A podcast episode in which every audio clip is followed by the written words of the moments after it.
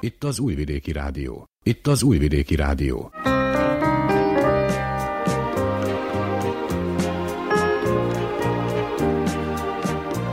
Egészségügyi mozaik.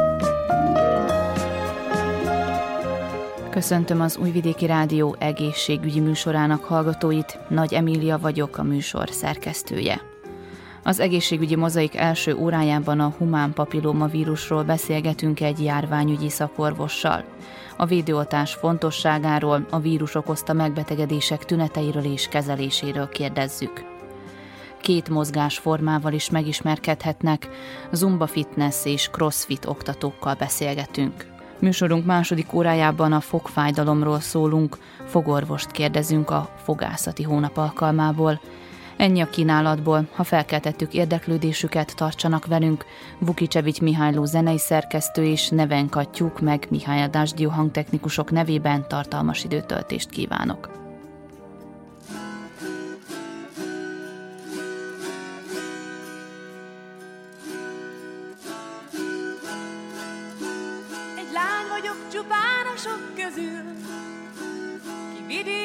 A városba került, bár úgy döntöttem, itt is maradok, én akkor is vidéki lány vagyok.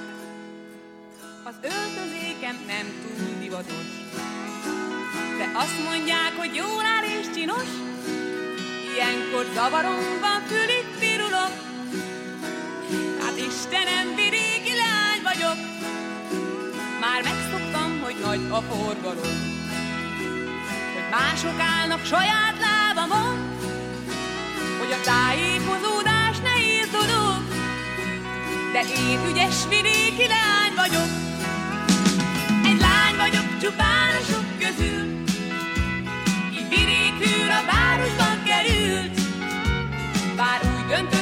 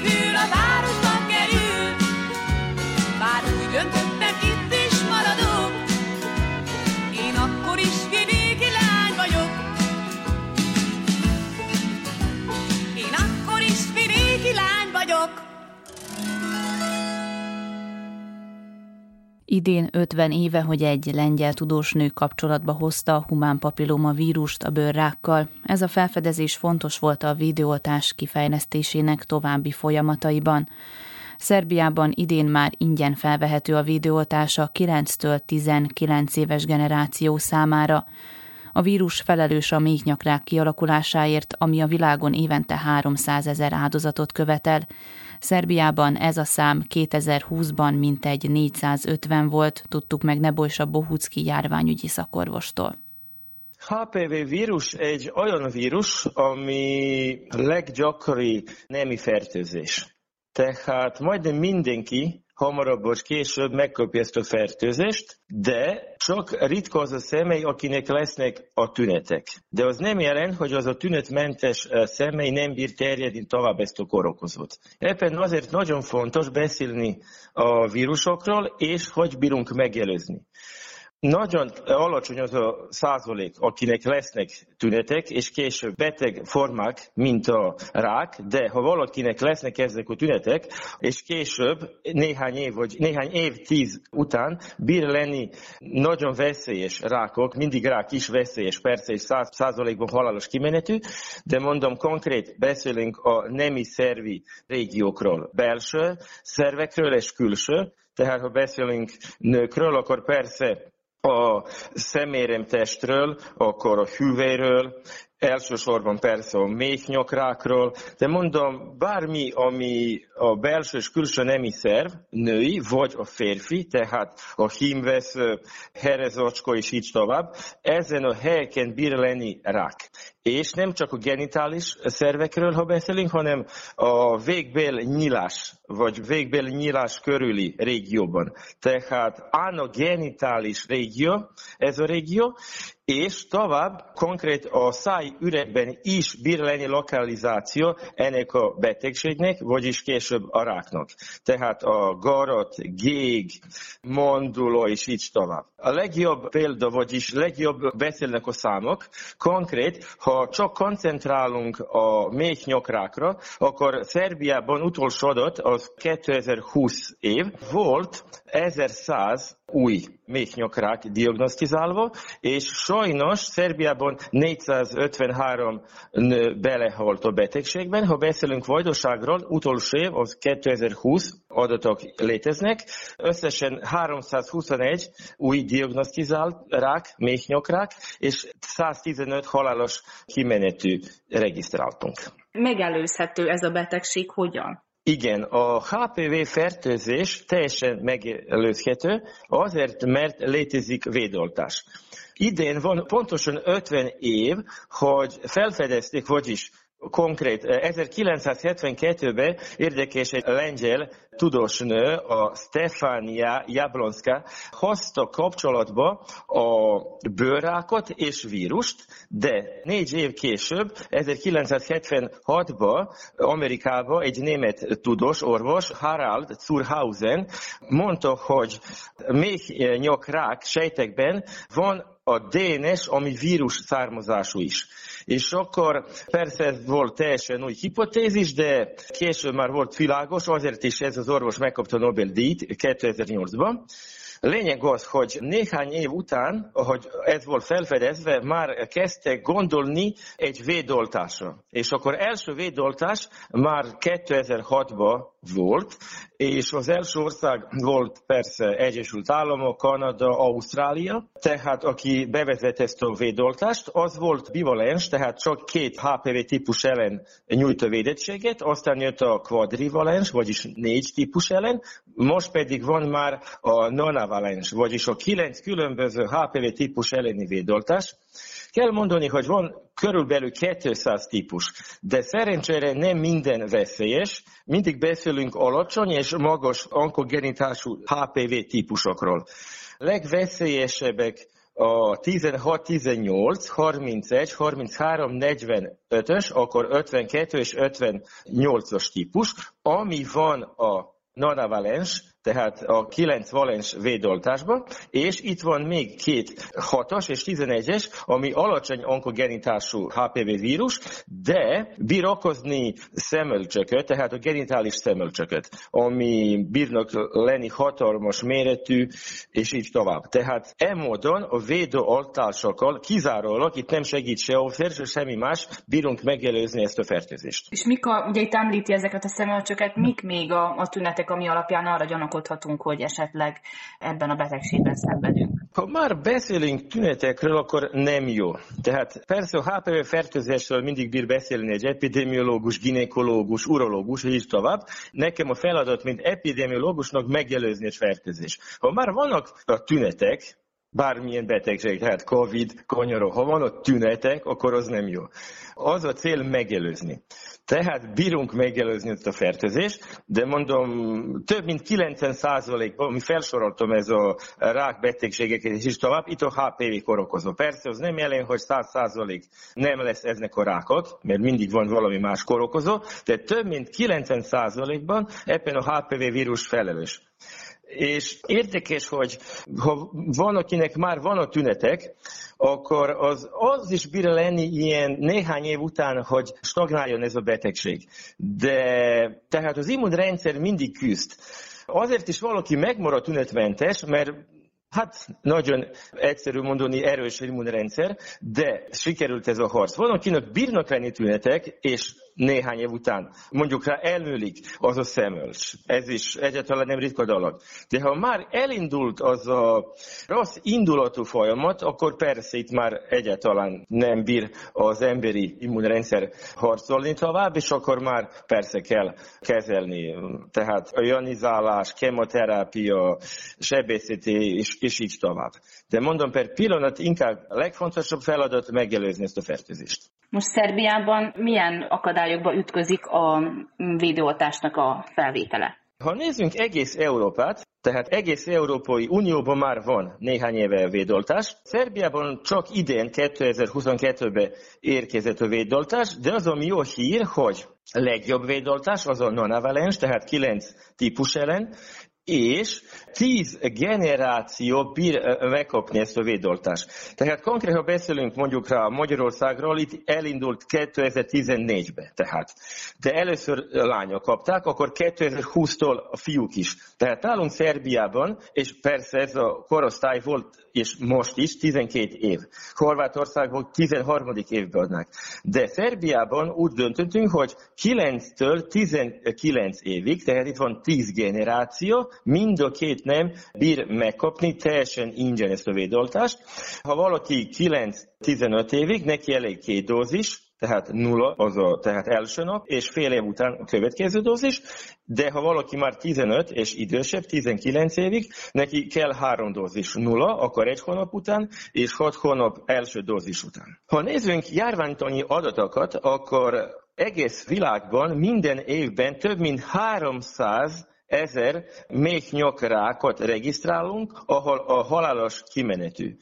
Tehát nagyon sok nő belehal a betegségben. Ha nézzünk Európai Unió, itt több mint 15 ezer halálos kimenetű esetet regisztrálunk. Szerbiában minden évben regisztrálunk 400 500 körül halálos kimenetű, de jó példa Kanada. Kanadában él több mint ötször több lakosság, tehát körülbelül 35 millió ember, és itt kevesebb halnak, mint a Szerbiában, ahol nincs 7 millió se lakosság. Tehát miről van szó? Kanada nagyon korán beveszte ezt a védoltást. 2006 volt az az év, tehát már 16 év működik az oltási kampány. Nagyon jó példa Ausztrália is. Ausztrália is 2006-tól használja a védoltást, és már vannak pontos adatok, hogy 10 év után ha valaki megkapta, mikor volt, tehát az a populáció, az a korosztály, ha beszélünk tehát 9-14 év, és akkor most pedig 19-24 év, ebbe a csoportba leesett a HPV fertőzés, pontosan van adott 92 százalék. Egyesült Államokban, ahol először csak lányok kaptak, csak később a fiúk, itt tíz év után a HPV fertőzés, tehát ez a regisztráció új esete kevesebb, mint 70 százalék. Tehát nagyon jó adatok vannak már tíz év után, de azt kell mondani, hogy mind a két nemet kell oltatni, és ez az oltási arány kell, hogy magas legyen. Nálunk Szerbiában 5 hónap után 14 ezer dózis HPV elleni védoltást adtunk. Valaki már felvette egy, valaki két dózis. Konkrét Észak-Báskában eddig összesen 230 gyerek felvette védoltást, ebből 20% fiúk, tehát jó lenne, hogy legyen 50-50 de ez se rossz. De ez relatív alacsony, mert csak Észak-Bácskában, ha nézzünk, hány gyerek van, aki 9-től 19 éves, az 13-14 ezer. Mondom, csak 230 gyerek, tehát másfél százalék. Ebben azért kellene többet erről beszélni, mert tényleg van egy kitűnő védoltás, jobb nem létezik, ami teljesen ingyen. Ha valaki szeretne felvenni, és idősebb, mint 15 év, ő bír fordulni gyermekorvoshoz, és szülő nélkül tehát kell, hogy írjon alá azt a, egy papírt, és akkor automatikusan bír megkapni. Ha valaki meg is fiatalabb, még nincsen 15 éves, akkor itt persze fontos a szülő, hogy szülő fog aláírni. Tehát az a lényeg, hogy bármilyen más módon nem bírunk megelőzni ezt a fertőzést, itt van a védoltás, tehát nem kell hezitálni, se várni, hanem minél hamarabb fordulni gyermekorvoshoz, és felvenni védoltást. Ha beszélünk esetleges oltási reakcióról, sokszor lehet hallani, hogy ez a védoltás veszélyes, hogy regisztrálnak halálos eseteket oltás után, és így tovább. Minden lehet olvasni interneten. Ez persze nem igaz. Ez egy nagyon jó védoltás. Mikor mondom nagyon jó, alig-alig van valami az a kis ampulába, tehát érdekes nincsen antibiotikum, mert eddig is, ha valakinek volt valami oltási reakció, vagy anifilaxia, ami nagyon súlyos allergia, inkább az a mikromennyiségben, ami van antibiotikum valamilyen védoltásban, azért volt. Itt pedig nincsen semmi védoltás, nincsen vírus se, se DNS hanem a vírus külsőből, abból a kapszulából van egy kisebb rész, egy fehérje, a neve L1 protein. Tehát a védoltásban, bármilyen HPV elleni védoltásban van kizárólag ez a L1 fehérje, ami nagyon fontos, mikor egy HPV vírus bemegy az emberi sejtbe, a bőr vagy a nyálkahárcsa sejtbe. De L1 protein, az a DNS nélkül nem bír semmit, nem bír okozni fertőzést. Tehát védoltásban van az a L1 fehérje, azért, mert került a szervezetünkbe, lesznek antitestek, tehát tudunk harcolni HPV vírus ellen, de a védoltás persze nem bír okozni semmilyen betegséget. Esetleg az a nap, vagy következő nap bír lenni magas láz, fáj az a régió, ahol végül bement egy tű, ami teljesen normális dolog, de valami veszélyesebb dolog egyáltalán nem regisztráltunk. Oltási reakciók nagyon enyhék, eddig nem is regisztráltunk, ha beszélek konkrét, ez a 203 gyerekből, ami felelős a Szabadkai Közegészségügyi Intézet, egy se oltási reakciót nem regisztráltunk.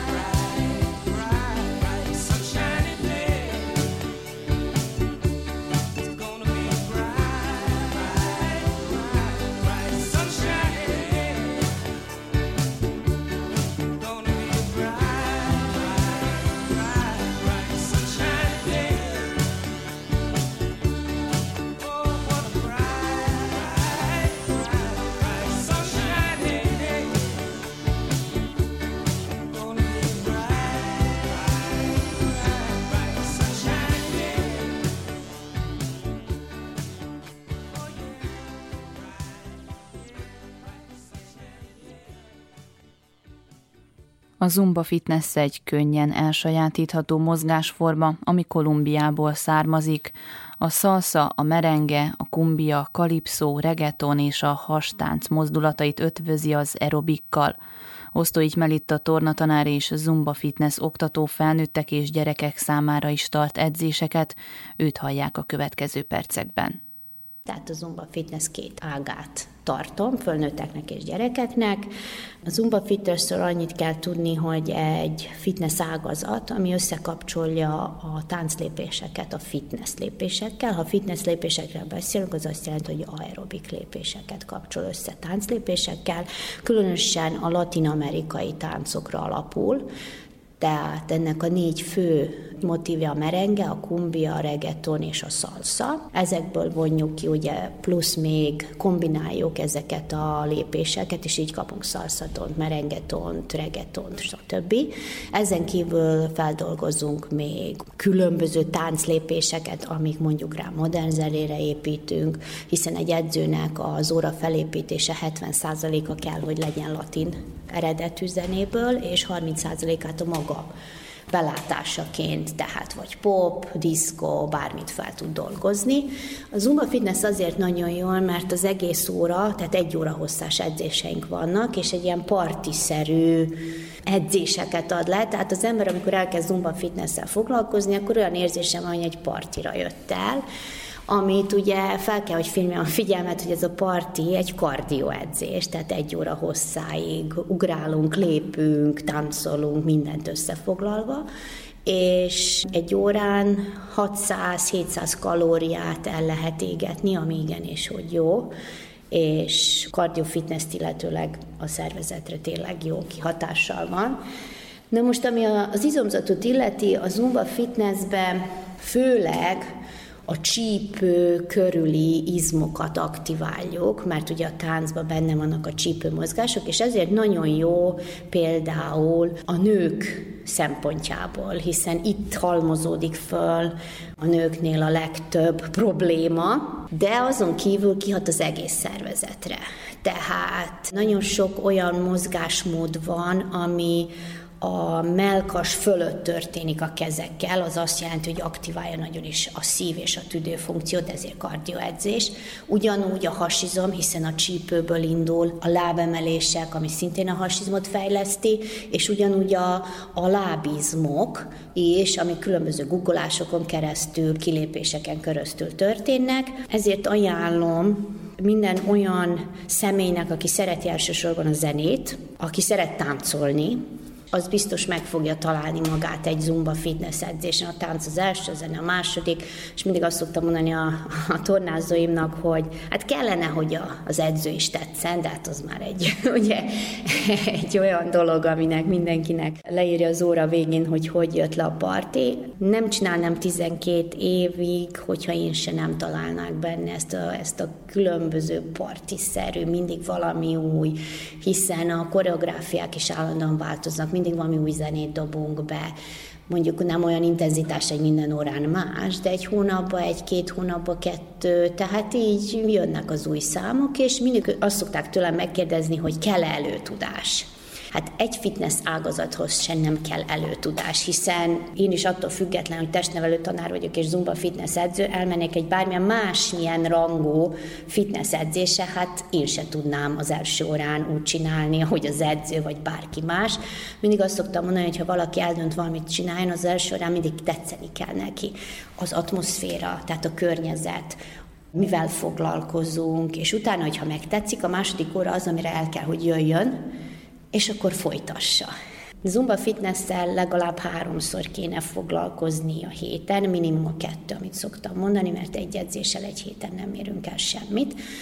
Aki rendszeresen jár, egy hónap után belejön a lépés, kombinációkban, mert az umbában egy zeneszámra a megfelelő zenerészekre ugyanazokat a lépéseket használjuk, és ez ismétlődik. Tehát megvan, hogy mit használunk a refrénre, mit használunk a, csak a zenei részlegre, tehát föl van osztva a szám. Így elég gyorsan föl lehet fogni, vagyis rájön az ember, hogy valójában mit kell csinálni. Az az egy hónap az a bizonyos dolog, ahol a szervezet, hogyha az ember más nem foglalkozott előtte valamivel, megszokja a kardió működést és tehát a szív és a tüdőfunkció belejön ebbe az egészbe, és a lépések is összeállnak, és egy hónap után már egy komoly edzéssorozatba lehet kezdeni, ami után már ugye belejön az ember.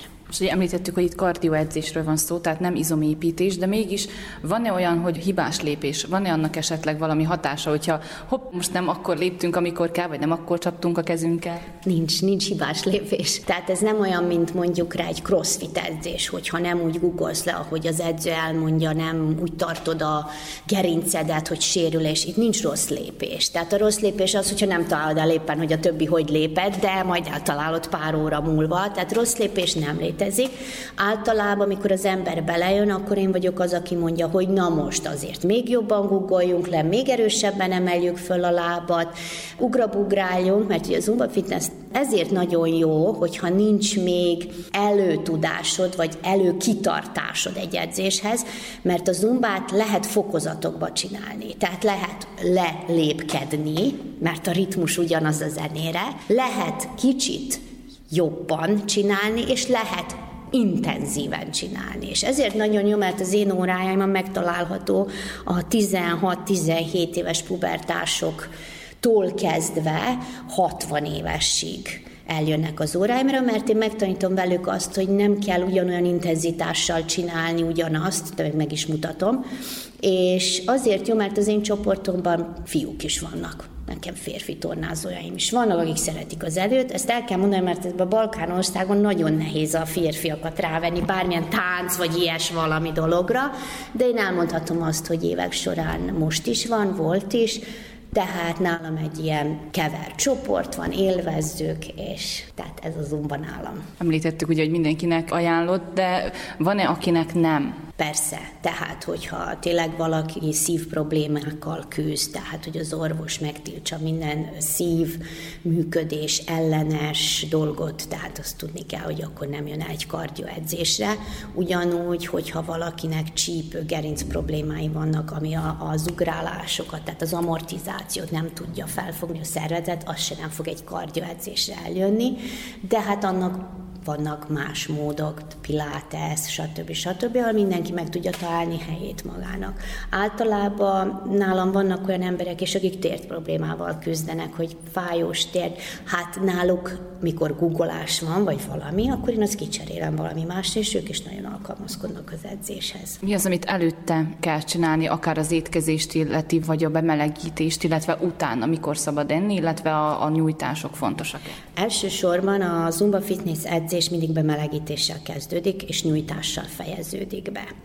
Na most azt tudni lehet nem csak zumba fitnesskor, bármilyen edzés, amikor az ember elindul, valójában egy órával előtte nem kéne, hogy tele tegye a gyomrát, mert hát úgy nem lehet edzeni, és utána attól függ, hogy ki miért edz. Tehát van, aki azért tetsz, hogy kilókat szedjen le. Van, aki azért tetsz, hogy föntartsa egyszerűen a szervezetét, szeret fit lenni, szeret, hogyha azok az izmok meg vannak feszülve, tehát, hogy egy testépítés meglegyen.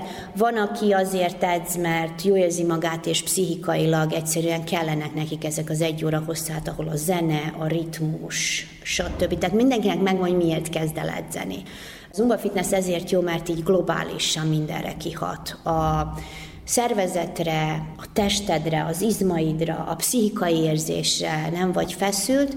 Tehát mindenki, aki általában kilókat vagy az egészséges táplálkozást is szeretné kombinálni, jól helyen van, hiszen testnevelés tanár is vagyok, Ilyenkor meg szoktuk beszélni, hogy mi az, amit ki kéne, hogy dobáljon az ember, hogyha szeretne tényleg fogyni, mert azt el kell mondani, hogy bármilyen fitness ágazattal foglalkozik az ember, vagy bármilyen tornával, és hogyha regulálni szeretné a kilókat, a testsúlyt, azt nem lehet csak edzéssel. Az edzés mellett kell korrigálni az étrendet is. Tehát ez mindig úgy szokott lenni. Ki mit eszik edzés után, azt már ráhagyom a tornázókra, de általában az a fél óra, 45 perc, hogy a szervezet úgy áttérjen megfelelő, és utána lehet táplálkozni. Említette itt az elején, hogy a nőknél a csípőnél van a legnagyobb probléma. Most ez esetleg a belső szervek működésére is hat, például egy policisztás, petefészek esetében, hogyha direkt a csípő körül van a hangsúly esetleg magukon az órákon is, hogy ez esetleg hat-e ilyesmire? Én, amit el tudok mondani, hogy a csípő régi, miért olyan fontos, mert tudjuk azt is, hogy először a, a lányoknál, a nőknél ez a szíjszerű kis párnák jelennek meg a has körül, és ez azért nagyon jó, mert a szalszába és a merengébe és a különböző táncmotordot csípőforgatás van, és mi állandóan a csípőt forgassuk, és ez az az első dolog, amit a, nő, hogyha rendszeresen ez észreveszi, hogy ezt tűnik kell. Mert ugye állandóan mozgassuk. Na most, hogy milyen összeköttetés van ugye már ezekkel, amit felsoroltál, ezt tényleg én nem tudom szakszerűen megmondani, de valójában már az az érzés, hogy az ember valamivel foglalkozik, pszichikailag már, hogy valamit az ember csinál, szerintem könnyebb, hogyha bármilyen másmilyen problémája van átélni ezeket a dolgokat is. Szintén az elején említette, hogy gyerekeket is ez, mm. tehát hogy két csoportra oszlik ez a dolog. Hogy lehet őket rávenni a mozgásra? Mennyire nehéz őket kimozdítani mondjuk a számítógépek elől is? Ha eljönnek egy edzésre, akkor mennyire tudják követni a gyakorlatokat?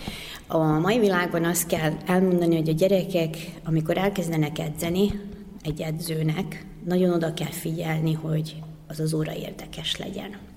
Ebben az időszakban nagyon sok az ilyen számítógépezés, stb. Tehát mindent, amit ülve csinálnak, az nekik jó, és a gyerekek el vannak lustulva. Tehát ez, ez egy tény ebben a században. Na most a gyerekedzésekre, az Zumba Fitnessről azt kell tudni, hogy máshogy működik, mint a fölnőttekkel. Tehát a gyerekek azok szintén bemelegítéssel kezdenek, tehát a bemelegítés ez egy alaptevő dolog, amivel semmilyen edzést vagy egy tornát nem lehet elkezdeni és bemelegítés után ők tanulják a koreográfiákat. A gyerekeknél az alaplépéseket meg kell tanítani, tehát ez mind ilyen tanulás körül mozog, tehát a betanításon utána ők elsajátítsák a koreográfiát, akkor mindig jön valami új. Egy gyerekedzésen nagyon kell vigyázni az intenzitásra, hiszen a gyerekek azok fejlődnek, és még fejlődésben vannak.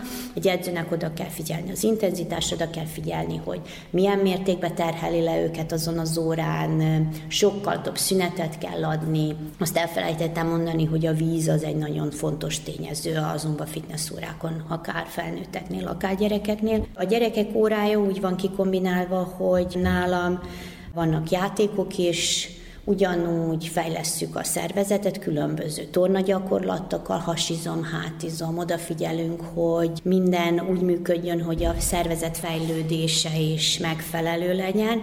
Ami nagyon lényeges a Zumba Fitnessnél, szintén fölnőtteknél és gyermekeknél is, hogy a Zumba Fitnessekben a lépések úgy alapulnak, hogy mind a két féltekét, tehát a jobb és a bal oldalunkat is egyenlően fejlesszük. Tehát, hogyha valamit ismétlünk például jobb lábbal, jobb kézzel, azt ugyanúgy bal kézzel és bal lábbal is meg kell csinálni, tehát hogy egyenletesen fejlődjenek az izmaink, és a gyerekedzések szintén egy óra hosszát tartanak, de viszont itt játékok, izomfejlesztő gyakorlatok is bele szoktak férni az órába, és a Zumba Fitnessnél az egy nagyon jó általánosan, még ezt elmondom, hogy különböző ünnepeket is meg szoktunk ünnepelni. Akár legyen az Halloween, akár legyen egy Mikulás parti, be beöltözünk, lehet ilyen partit csinálni, megfelelő. Tehát azért, mert ugyanolyan zenéket, ünnepekhez hasonló zenéket húzunk össze, úgy csináljuk meg a kóreót, tehát ez a, az edzőnek a dolga, és akkor tényleg lesz egy ilyen partiszerű dolog. Mert ez egy közösség. Igen, igen egy közösség.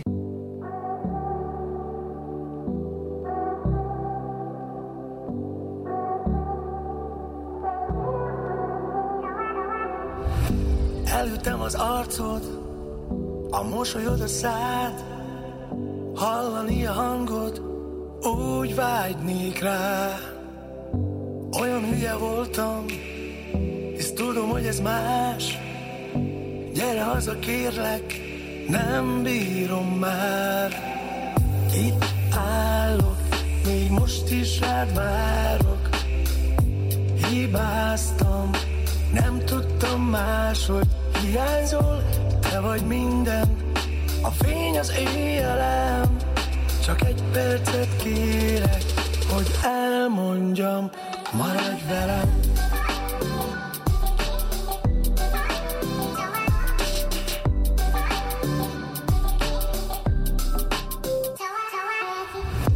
Haragudni kéne, játszadozni még, kitörölni mindent, miért küzdenék? Megfogadtam újra, hogy elfelejtelek, de elengednék mindent, csak érezzelek. Itt állunk, egymásra várunk, hibáztunk, nem tudtuk máshogy hiányzol, te vagy minden, a fény az éjjelem, csak egy percet kérek, hogy elmondjam, maradj velem.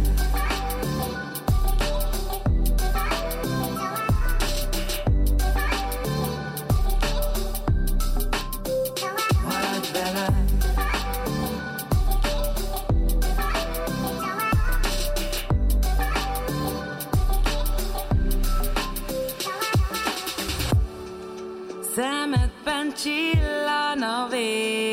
végtelen Ó, oh, halkigen suttog a száj. Rövid az élet, s nem kell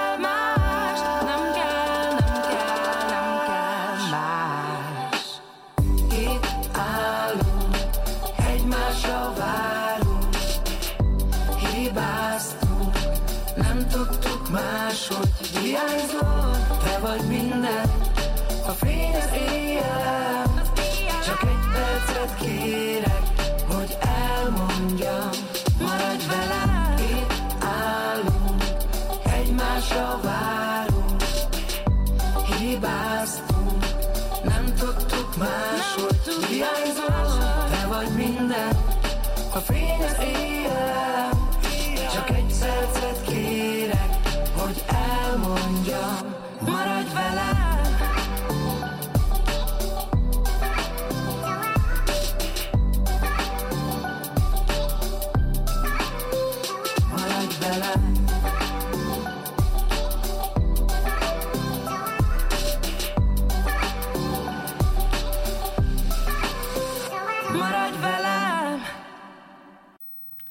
A crossfit egy rendkívül összetett mozgásforma, ami próbára teszi az ember erejét és kitartását.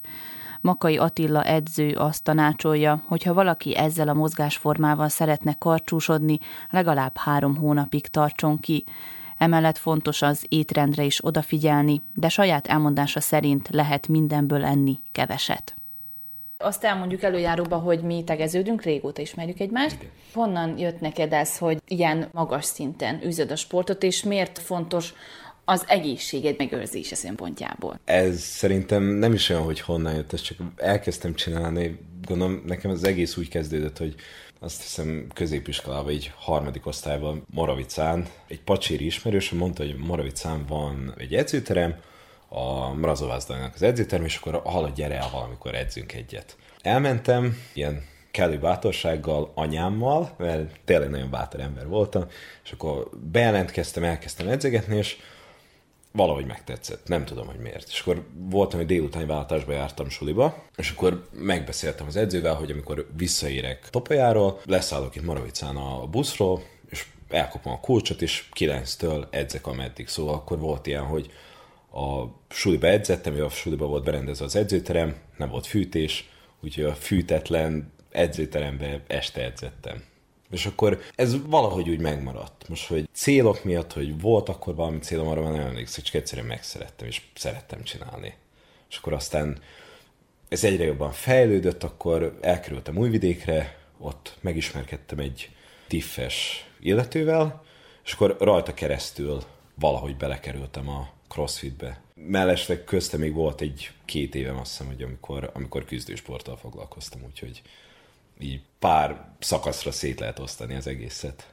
Mi az a crossfit? Hogy lehet elmagyarázni? Milyen mozdulatokból áll? Van neki egy definíciója, de azt nem nagyon szeretem használni, mert funkcionális mozdulatokat, úgy mondják, funkcionális mozdulatokat tartalmaz, viszont ha úgy nézzük, bármilyen edzéstípus, az, amit végzel, vagy bármilyen súlyemelés, az, az funkcionális, mivel neked erősíti a testedet. Szóval viszont magában a crossfitben nagyon sok fajta mozdulatsor benne van, Van gimnasztika, van futás, kondíciós rész, olimpiai súlyemelés, szóval van ilyen, hogy kötélmászás, gyűrűkön, gyakorlatok, olimpiai súlyemelésből lökés, szakítás, úgyhogy tényleg nagyon sokfajta sport elemet ötvöz magába. Akkor ez mondhatni az atlétikához köthető legjobban? Az igazság, hogy nem tudom. Nem nagyon szeretem bekategorizálni, mivel nem tudok olyan sportot mondani, ami, mivel az atlétika is inkább csak futás, ilyen gerelyhajítás, stb. azok tartoznak bele. Hogyha most elmész egy crossfit versenyre, ott tényleg bármit rádobhatnak, mivel vannak például evezőgépek is, sígépek is, van egy eszköz, amit úgy hívnak, hogy assault bike, ami egy ilyen hatalmas ventilátoros bicikli, amit kézzel lábbal hajtasz egyszerre, úgyhogy az pedig kondícióra van használva, úgyhogy mondom, konkrétan úgy bekategorizálni nem tudnám. Fontos-e számodra testmozgás azért, hogy megőriz az egészséget? Mert mondjuk, aki már ilyen szinten űzi, ahogy mondjuk te, ott már egy bizonyos életmód megtartás is ott van, tehát a, maga az, hogy diéta, bár ezt megbeszéltük a kötetlen beszélgetésben, hogy nem szereted ezt a szót, hogy diéta, azt is elmondhatjuk, hogy miért, de hogy azért az hozzátársul, nem, hogy próbálsz egészséges életmódot folytatni. Igen. Mondjuk így, az, hogy jó, én még nem vagyok szerintem az a szintem, nagyon távol vagyok attól a szinttől, mikor eljutsz egy tényleg komoly szintre, ott van, hogy néha nem az egészséget, főleg, hogyha ha nagyon versenyzel, vagy valami nagyon nagyot ét, azok a sportolók nem feltétlenül tudják a legelső helyre rakni az egészséget, hanem a teljesítményt. Viszont mindig arra próbálnak legjobban vigyázni, hogy maximálisan megtartsák az egészségüket. Szóval azért nem az van, hogy tegyünk mindent félre, és akkor csak a teljesítmény, hanem azért az egészséget is minél jobban maximalizálni. Én úgy vagyok vele, hogy maga az edzéseken, azokon tényleg próbálok maximálisat nyújtani, és akkor az próbálom valamennyire úgy megtámogatni, és annyira nincs bajom a diéta kifejezéssel. Az a bajom néha a diéta kifejezéssel, hogy az emberek azt hiszik, hogy a diétáról van szó, hogy az mindig azt foglalja magába, hogy neked kevesebb, vagy fogyókúra, vagy esetleg valami olyasmit vagy azt tartalmazza. Végülis a diét az, az csak azt jelenti, hogy te egyfajta kajálást folytasz, vagy egy típusú kajálást csinálsz. Nekem a diéta az úgy néz ki, hogy minél több kalóriát megpróbálok bevinni, hogy az egyik edzés után helyre tudjak jönni, hogy a következő edzés meg tudjam csinálni, és aztán másnapra megint legyen erőm. Én nekem ezen van a fókusz. Tehát nem mondhatjuk, hogy nem eszel cukrot, nem eszel lisztet, tehát nincs ilyen. Nem, nem, tényleg. Én próbálok zöldséggyümölcsöt amennyit, vagy minél többet megenni, de az van előtérbe helyezve, hogy neked teljesíted kell az edzésen, akkor van olyan, hogy egy sima kólát, vagy egy két kanál mogyoróvajat, vagy valamit muszáj megennem, hogy elég kalóriát vigyek be a szervezetbe. Arra figyelek, hogy elegendő protein megegyek, vagy bevigyek naponta, meg szénhidrátot, a zsírokat azt meg amennyire tudom kipótolom maradékkal. Próbálom minél ilyen, hát mondjuk egészséges zsírokkal, ilyen omega-3 esetleg, olívaolajjal, stb. ilyesmikkel. Csak egy példát mondjak, egy edzés után nekem úgy néz ki a az első kajám, vagy néha még edzés közben megeszek egy snickerset, mert kell az energia. Szerintem az semmi baj nincs. Szóval edzés után nekem úgy néz ki a kajám, hogy egy 3 deci tej, egy 5-6 darab plazmakex, egy jó nagy kanál, leveses kanál magyaróvaj, egy banán, vagy kettő, meg egy 30 g proteinpor.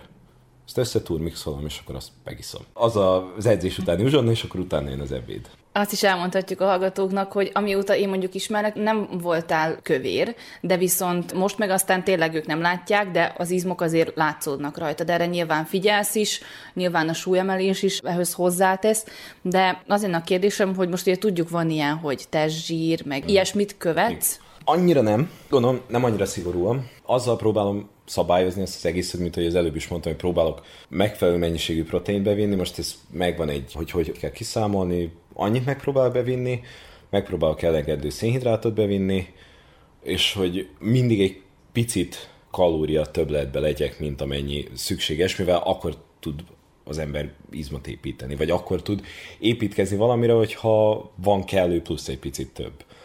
Na most ez nekem otthon ki van számolva, vagy nekem nagyjából mennyi kell, van, amikor sikerül eltalálni, valamikor nem annyira, de ebben a sportban nem, nem annyira fontos az, hogy hogy nézel ki. Nem azt mondom most, hogy legyél, mit tudom én, mennyire túlsúlyos, vagy elhanyagoltnak néz ki.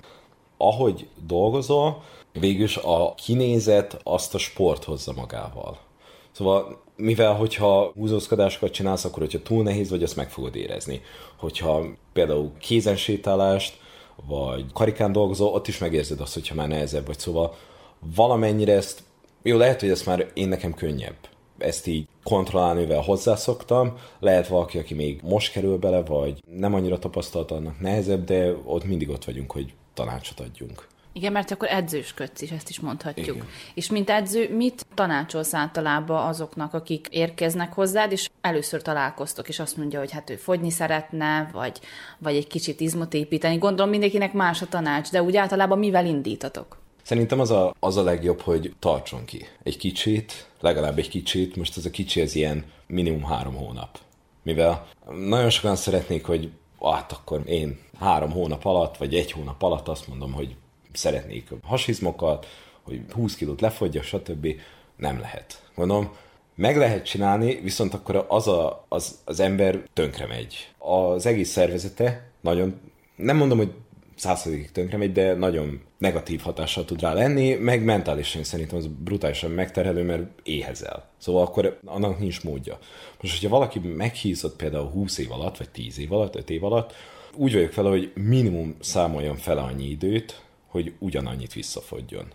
Minimum. Amit tartok edzéseket, ott nagyon sokkal jobban is vagyunk. Szóval ezt szeretem például a crossfitban, hogy az egy közösséget formál, és úgy nagyon sok barátságra, ismerettségre lehet szert tenni. Volt olyan, aki egy fél év alatt mondta, hogy egy 5-6-7 kilót lefogyott, de nem sokat változtatott például a, a kajáláson vagy az életvitelén, annyi, hogy többet edzett, esetleg annyi, hogy odafigyelt, hogy ne igyon annyi cukros üdítőitalt, vagy kidobta a tésztát, vagy valamit.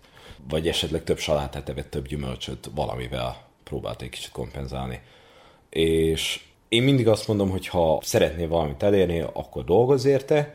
Nem könnyű, mert tényleg azt a három hónapot úgy kell végigcsinálnod esetleg, vagy fél évet, vagy ameddig szeretnéd eljutni, hogy lehet, hogy néha nap nem is látod, hogy van változás, vagy lehet, hogy egy hónapig nem látod, hogy van változás. Viszont aztán meg, aztán meg csak-csak észreveszed, vagy lehet, hogy éppen más fogja rajtad észrevenni, úgyhogy ez miatt egy kicsit úgy vagyok vele, hogy, hogy kell az a, az a kitartás. És akkor utána törvényszerű, hogyha valaki mondjuk akár egy lakodalomra, vagy, vagy bármire, egy eseményre szeretne lefogyni, eléri azt a kívánt célt, és hogyha onnantól kezdve abba hagyja a mozgást, akkor az törvényszerű, hogy ott minden visszaáll előbb-utóbb a régibe? Ez változó. Én úgy vagyok vele, hogy attól függ, hogy milyen szokásokat tart meg abból az időszakból, amikor edzett. Hogyha valaki abba adja az edzést, az automatikusan megtörténik, hogy nincs a szervezetének szüksége akkor a annyi kalóriára, mint addig. Azokat az izmokat, amiket kiépített, azok egy idő után nem mondom, hogy eltűnnek, de lebomlanak, mivel a szervezetnek nincs szüksége. Mivel neked azért van izmod, mivel terhelés alá teszed súlyokkal, és a szervezet úgy reagál rá, hogy több izmot épít, hogy a következő alkalom, amikor terheled, akkor készen álljon arra, arra a kihívásra. Szóval, hogyha abba adjad, akkor valamennyi izmot biztos veszítesz, de hogyha valaki meg tudja tartani azt, hogy csökkentse a bevitt kalóriát, akkor nem kell feltétlenül, hogy visszahízzon. Annyi, hogy esetleg nem fog olyan fitnek tűnni. És amikor valaki esetleg egy adott betegséggel érkezik hozzád, legyen az inzulinrezisztencia, vagy bármi, ahol tényleg kell követni még a diétát is mellette, cukorbetegség, vagy, vagy gluténérzékenység, vagy bármi, akkor azt is figyelembe veszitek, hogy a mozgás mellett akkor tényleg a diétát is tartani? És étrendet is írtok ki esetleg? Van tapasztalatom étrendírásban. Nem nagyon szeretek így konkrét egy ilyen megszorító diétát csinálni, hogyha csinálok. Inkább ilyen, hogy beszélgetésen keresztül akkor megmondom, hogy esetleg ebből ennyit kevesebbet, abból többet, vagy esetleg mit dobjon ki, mit hagyjon meg. Hogyha valaki tényleg kéri, hogy, hogy egy étrendet csináljak, akkor megcsinálom, azzal semmi gond nincs. De hogyha valakinek valami komolyabb betegsége van, amit például nem tudok, vagy nem ismerek, akkor azt mondom, hogy inkább menjen el egy olyanhoz, aki, akinek van tapasztalata benne. Szóval nem akarok olyannal foglalkozni, amihez nem értek. Mert lehet, hogy nagyobb kárt tudok csinálni, mint, mint hasznot. Hogy néz ki egy napod? Onnantól kezdve, hogy fölkelsz maga az étkezések, maga az edzések szempontjából. Általában úgy, úgy néz ki egy napom, hogy reggel fölkelek, megpróbálok kiverekedni magam az ágyból, nagy fáradtan, Na most ez attól függ, van, hogy szoktam olyan, hogy korábban felkelek, volt olyan, hogy nem tudtam aludni például, és akkor úgy voltam vele, hogy elmentem hatkor az edzőterembe, vagy fél hétkor, mert tudtam, hogy, ha, hogy nem fogok tudni visszaaludni, akkor elmegyek, akkor megcsinálom a reggeli edzést. De általában úgy szoktam, hogy fölkelek, reggelizek. Most a reggelim az mostanában, az utóbbi időben az úgy néz ki, hogy megeszek így x mennyiségű csoki pejhet, mint a csokapik, nem reklám, ahhoz tudom legjobban hasonlítani, tejjel. Meg esetleg szoktam enni pár szendvicset, két szendvicset mondjuk megeszek. Utána elmegyek az edzőterembe, megtartom az edzést, az egy óra, azután csoport után lenyomom a saját edzésemnek az első felét. A start körülbelül egy ilyen dél egy óráig, mondjuk az edzések azok délelőtt 9-től 10-ig vannak, úgyhogy én 10-től ilyen dél egy óráig edzek, utána hazamegyek, eszek valamit, az általában is lehet, hogy hús, általában gondolom húst azt mindig tartalmaz, most lehet, hogy eszek mellé rizst, vagy krumplipürét, valami zöldséget, valami salátát, akkor pihenek egy kicsit délután, és ilyen, hát 5, fél 6, 6 között visszajönnek a terembe, akkor lenyomom a másik edzést, vagy az edzést a másik felét, ami általában kondi, mivel délelőtt szoktam a súlyzós edzést, az erőnléti részt, akkor délután megcsinálom a kondit, esetleg, hogyha van egy kis ilyen gimnasztika vagy technika, és akkor 7 órától 8 óráig pedig megtartom az esti csoportnak az edzést, és akkor utána 8 után megyek haza és vacsorázok. De te akkor is mozogsz, amikor tartod az edzést. Persze, persze. Szóval ott az edzést azt mindig demonstrálom, hogyha bármilyen amilyen gyakorlatokat meg kell csinálni, azt mindig bemutatom, elmagyarázom, hogy mit hogy kell megcsinálni, mire figyeljenek oda, általában hol szoktak hibázni, meg közben, amikor ők csinálják, akkor ott is kijavítom őket, hogyha kell. Esetleg, hogyha van egy, vannak újabbak, vagy kezdők, vagy akik nem annyira tapasztaltak bizonyos gyakorlatokban, vagy mozdulatokban, akkor meg többnyire velük foglalkozok, mivel a csoportban vannak már tapasztaltak, mondjuk úgy, hogy régi motorosok, és akkor ők tudnak a többieknek segíteni. És pont ez miatt tetszik CrossFit, vagy az ilyen, az ilyen edzések, hogy a régebbiek, akik már tapasztaltabbak, mindig nagyon szívesen segítenek a, vagy az újaknak, vagy a többieknek, és akkor én pedig tudok a, az újakkal, vagy a kezdőkkel foglalkozni. És van pihenőnap? Van. Általában csütörtökön, meg vasárnap szoktam pihenni, de a csütörtök az olyan, hogy akkor elmegyek úszni esetleg, vagy jó, ezt az utóbbi időben szoktam praktizálni, mivel eddig nem volt módon, hogy elmenjek úszni, és akkor most szeretném mostantól, így ősztől, téltől kicsit jobban bedobni, mivel ha versenyek jönnek, az úszás is benne lehet. Úgyhogy nem árt egy kicsit gyakorolni azt is. Hölgyek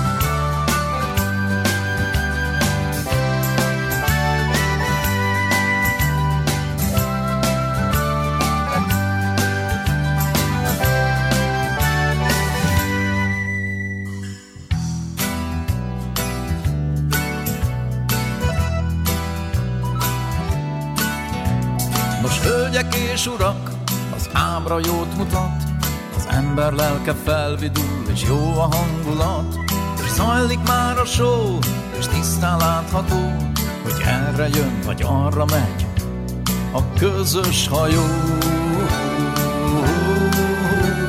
A szereplőknek fent, és lent is van szava, mert ez itt már a földre szállt demokrácia, ez ősi szerkezet, és működik veled, és kórus tagnak lenni itt a nagy, a főszerep, de szól már, szól, szól a zene, szól már, szól, ha nem szólnak bele a színfalak mögött.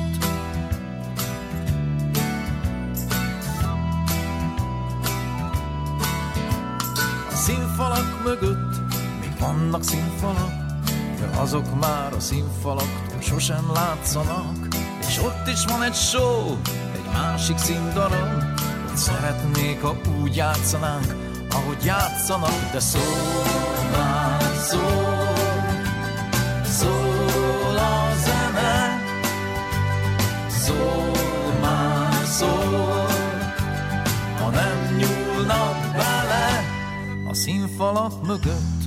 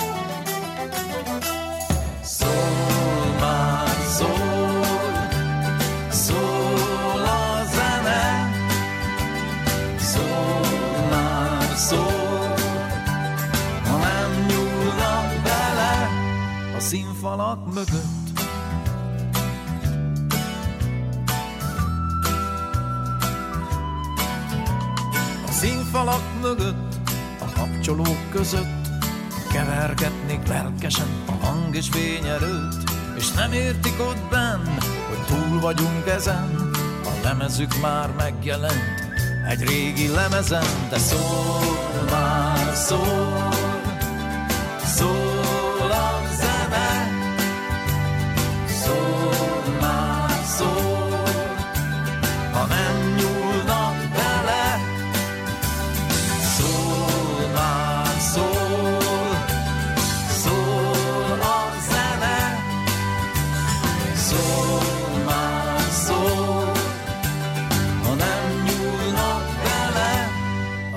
a színfalak mögött.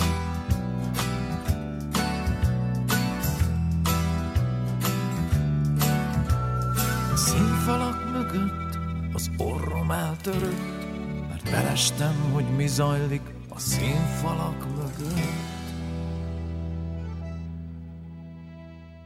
Fogaink egészségének megőrzéséhez elsősorban a rendszeres tisztántartásuk a legfontosabb, emellett ajánlott akár fél évente elmenni ellenőrzésre, hogy időben kiderüljön, ha valamelyik fogunk romlik, mondja Korsós Zoltán fogorvos.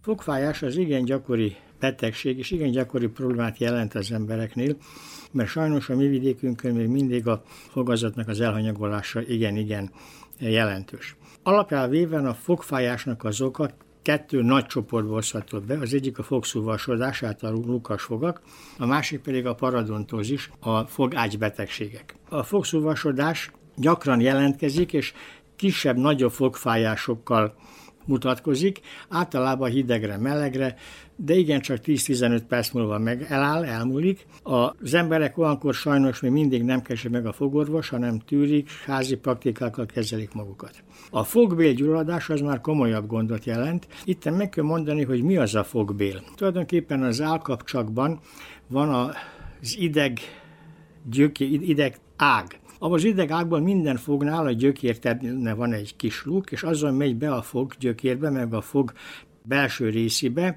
egy artéria, egy véna, meg egy idegszál, ezt fogbélnek hívják. Ez egy csontba zárt terület, és tudni kell azt, hogy minden gyulladásnál a dagadás, tehát a terület nagyobbítása, az fájdalmat tud okozni, pláne mikor ilyen zárt millióben van, amikor a dagadás az idegszálra nyomást gyakorol, és az idegszál ebből kifolyólag fájdalommal reagál, amit az emberek éreznek. Tehát a fogbél egy artéria, egy véna, meg egy idegszál kötege, amelyek megy be a fogba, és intézi a fognak a táplálását, a fognak az idegzetét. A túlterhelés, amikor kevés a fogunk, és egyik másik foggal rágunk, mert hiányozna több vagy kevesebb fog, és ezáltal a fogat túlterheljük, és nyomást gyakorol az állkapott csontra, meg a fog ágyra. A gyulladás a gyökér terület táján is, a gyökér csúcsán is meg tud jelenni, ez igencsak már a lukas fogaknál, meg a beteg fogaknál, amelyek már nagyon szúvasak és igen elfertőzöttek,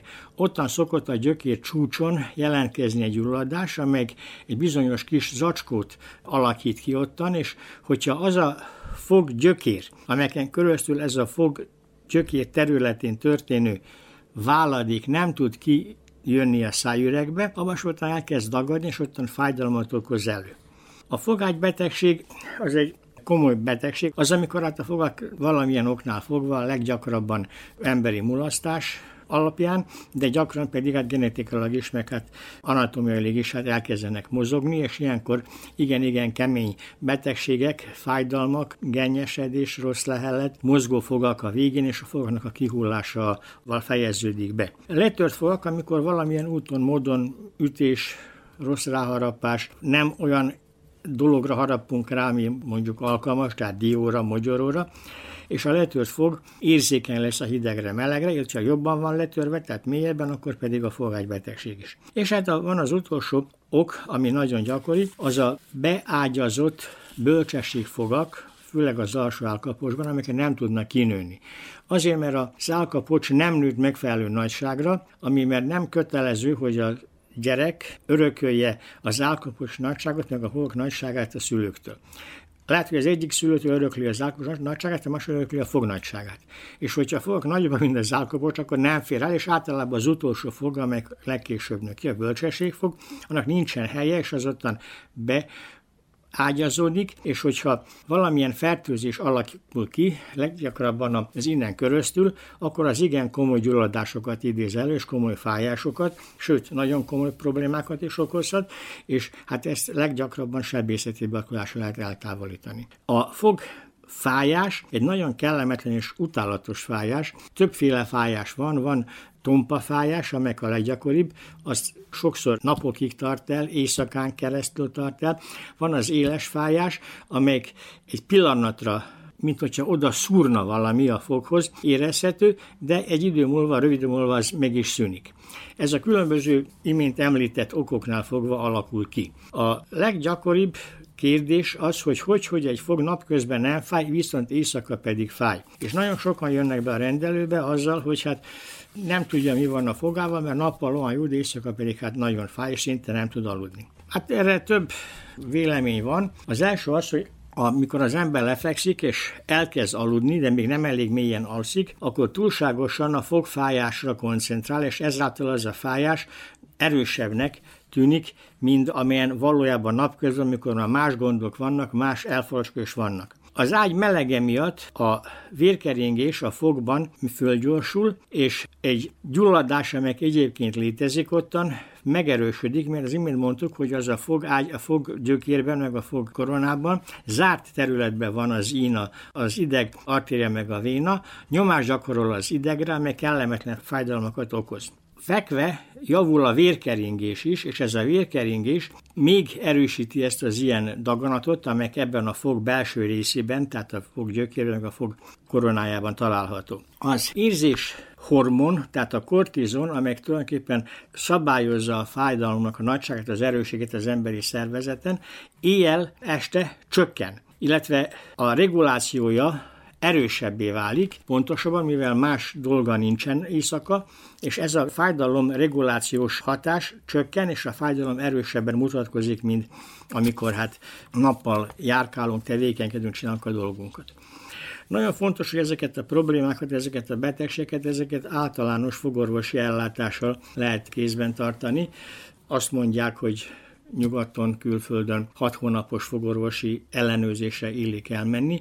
Én mikor mindig azt mondtam, hogy ha valaki egyszer évente jön el, az is már nagy öröm, és nagyon jó tesz, mert az egy év alatt is sok minden alakulhat ki, nem kötelező, alakulhat ki, amit lehet megelőzni, és mert lehet esetleg a fájdalmat, a fogat megmenteni, meg rendbe rakni. Házi praktikákat pillanatnyi hatásosak, amikor mondjuk a genyes fogbélgyulladás van, akkor a hideg víz segít, de csak rövid ideig, 10-15 percig, aztán újra elkezdődik a fájdalom, mert ilyenkor idegvíztől zsugorodik össze a fogbél, és akkor a fájdalom, akkor a nyomás csökken a fogbélre.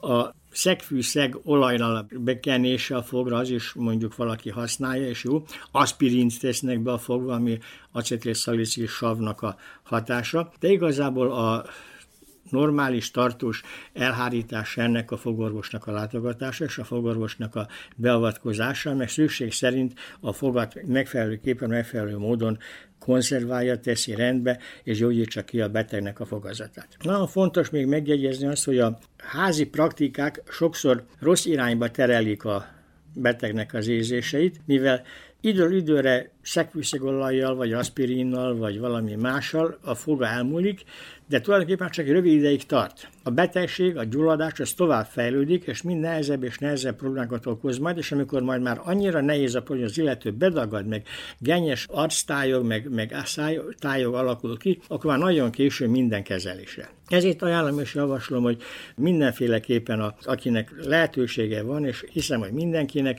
arra az évente egyszeri fogellenőrzésre jelentkezzen. Azt hiszem, hogy az jelenleg nem fizetendő a betegsegélyző, azt kompenzálja, tehát fizeti, tehát érdemes ezt megtenni, és érdemes ilyen módon elkerülni a fogfájásokat. Az utóbbi időben sokan érdeklődnek, mert sokan hallottak a lézeres fogtömésekről, fogkezelésről. Hát a lézer az hódít minden szinten, így a fogászatban is hódít, és a fogászatban is alkalmas a lézer használata, különösképpen alkalmas a elszúvasodott masszáknak az eltávolítására, mert pontosan csak annyit távolítál, amennyi okvetlenül szükséges. Visszatérnék a bölcsesség fogakra, ugye említette, hogy az is tud fájni, amikor nem nő ki.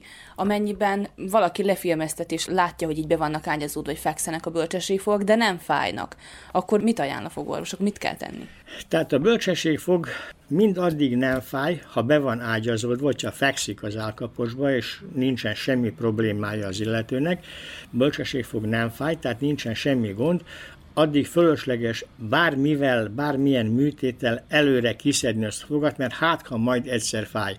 Nagyon sok esetben soha az életében az a fog nem fog fájni, és nem lesz el probléma. Beágyazott bölcsesség akkor kezd el fájni, amikor az innen köröztül az utolsó fog meg a bölcsességfog helyén egy fertőzés alakul ki, és amikor az a fertőzés behatol a bölcsességfog területére, mivel nincsen jó drenázsa, onnan kezd el gyulladni, onnan kezd el fájni, akkor kell azt a fogat Tehát mindaddig, ameddig nem fáj, Tudni kell, hogy megvan, hogy ott van, azt a filmet meg is lehet őrizni, mert ez nem változik, de addig nem kell semmit csinálni vele, ameddig nem okoz különösebb, különösebb gond, tehát problémákat.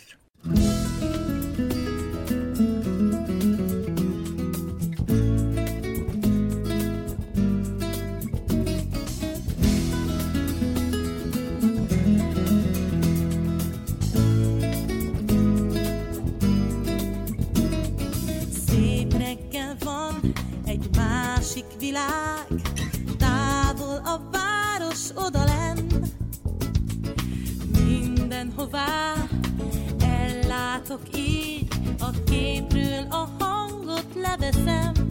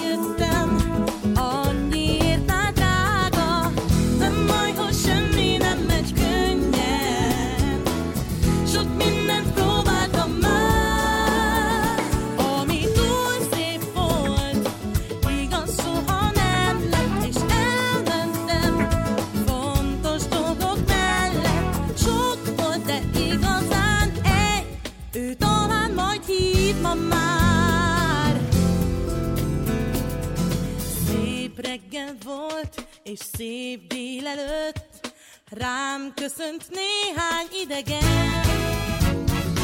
Láttak talán egy másik színpadon, ahol éltem egy másik szerepben.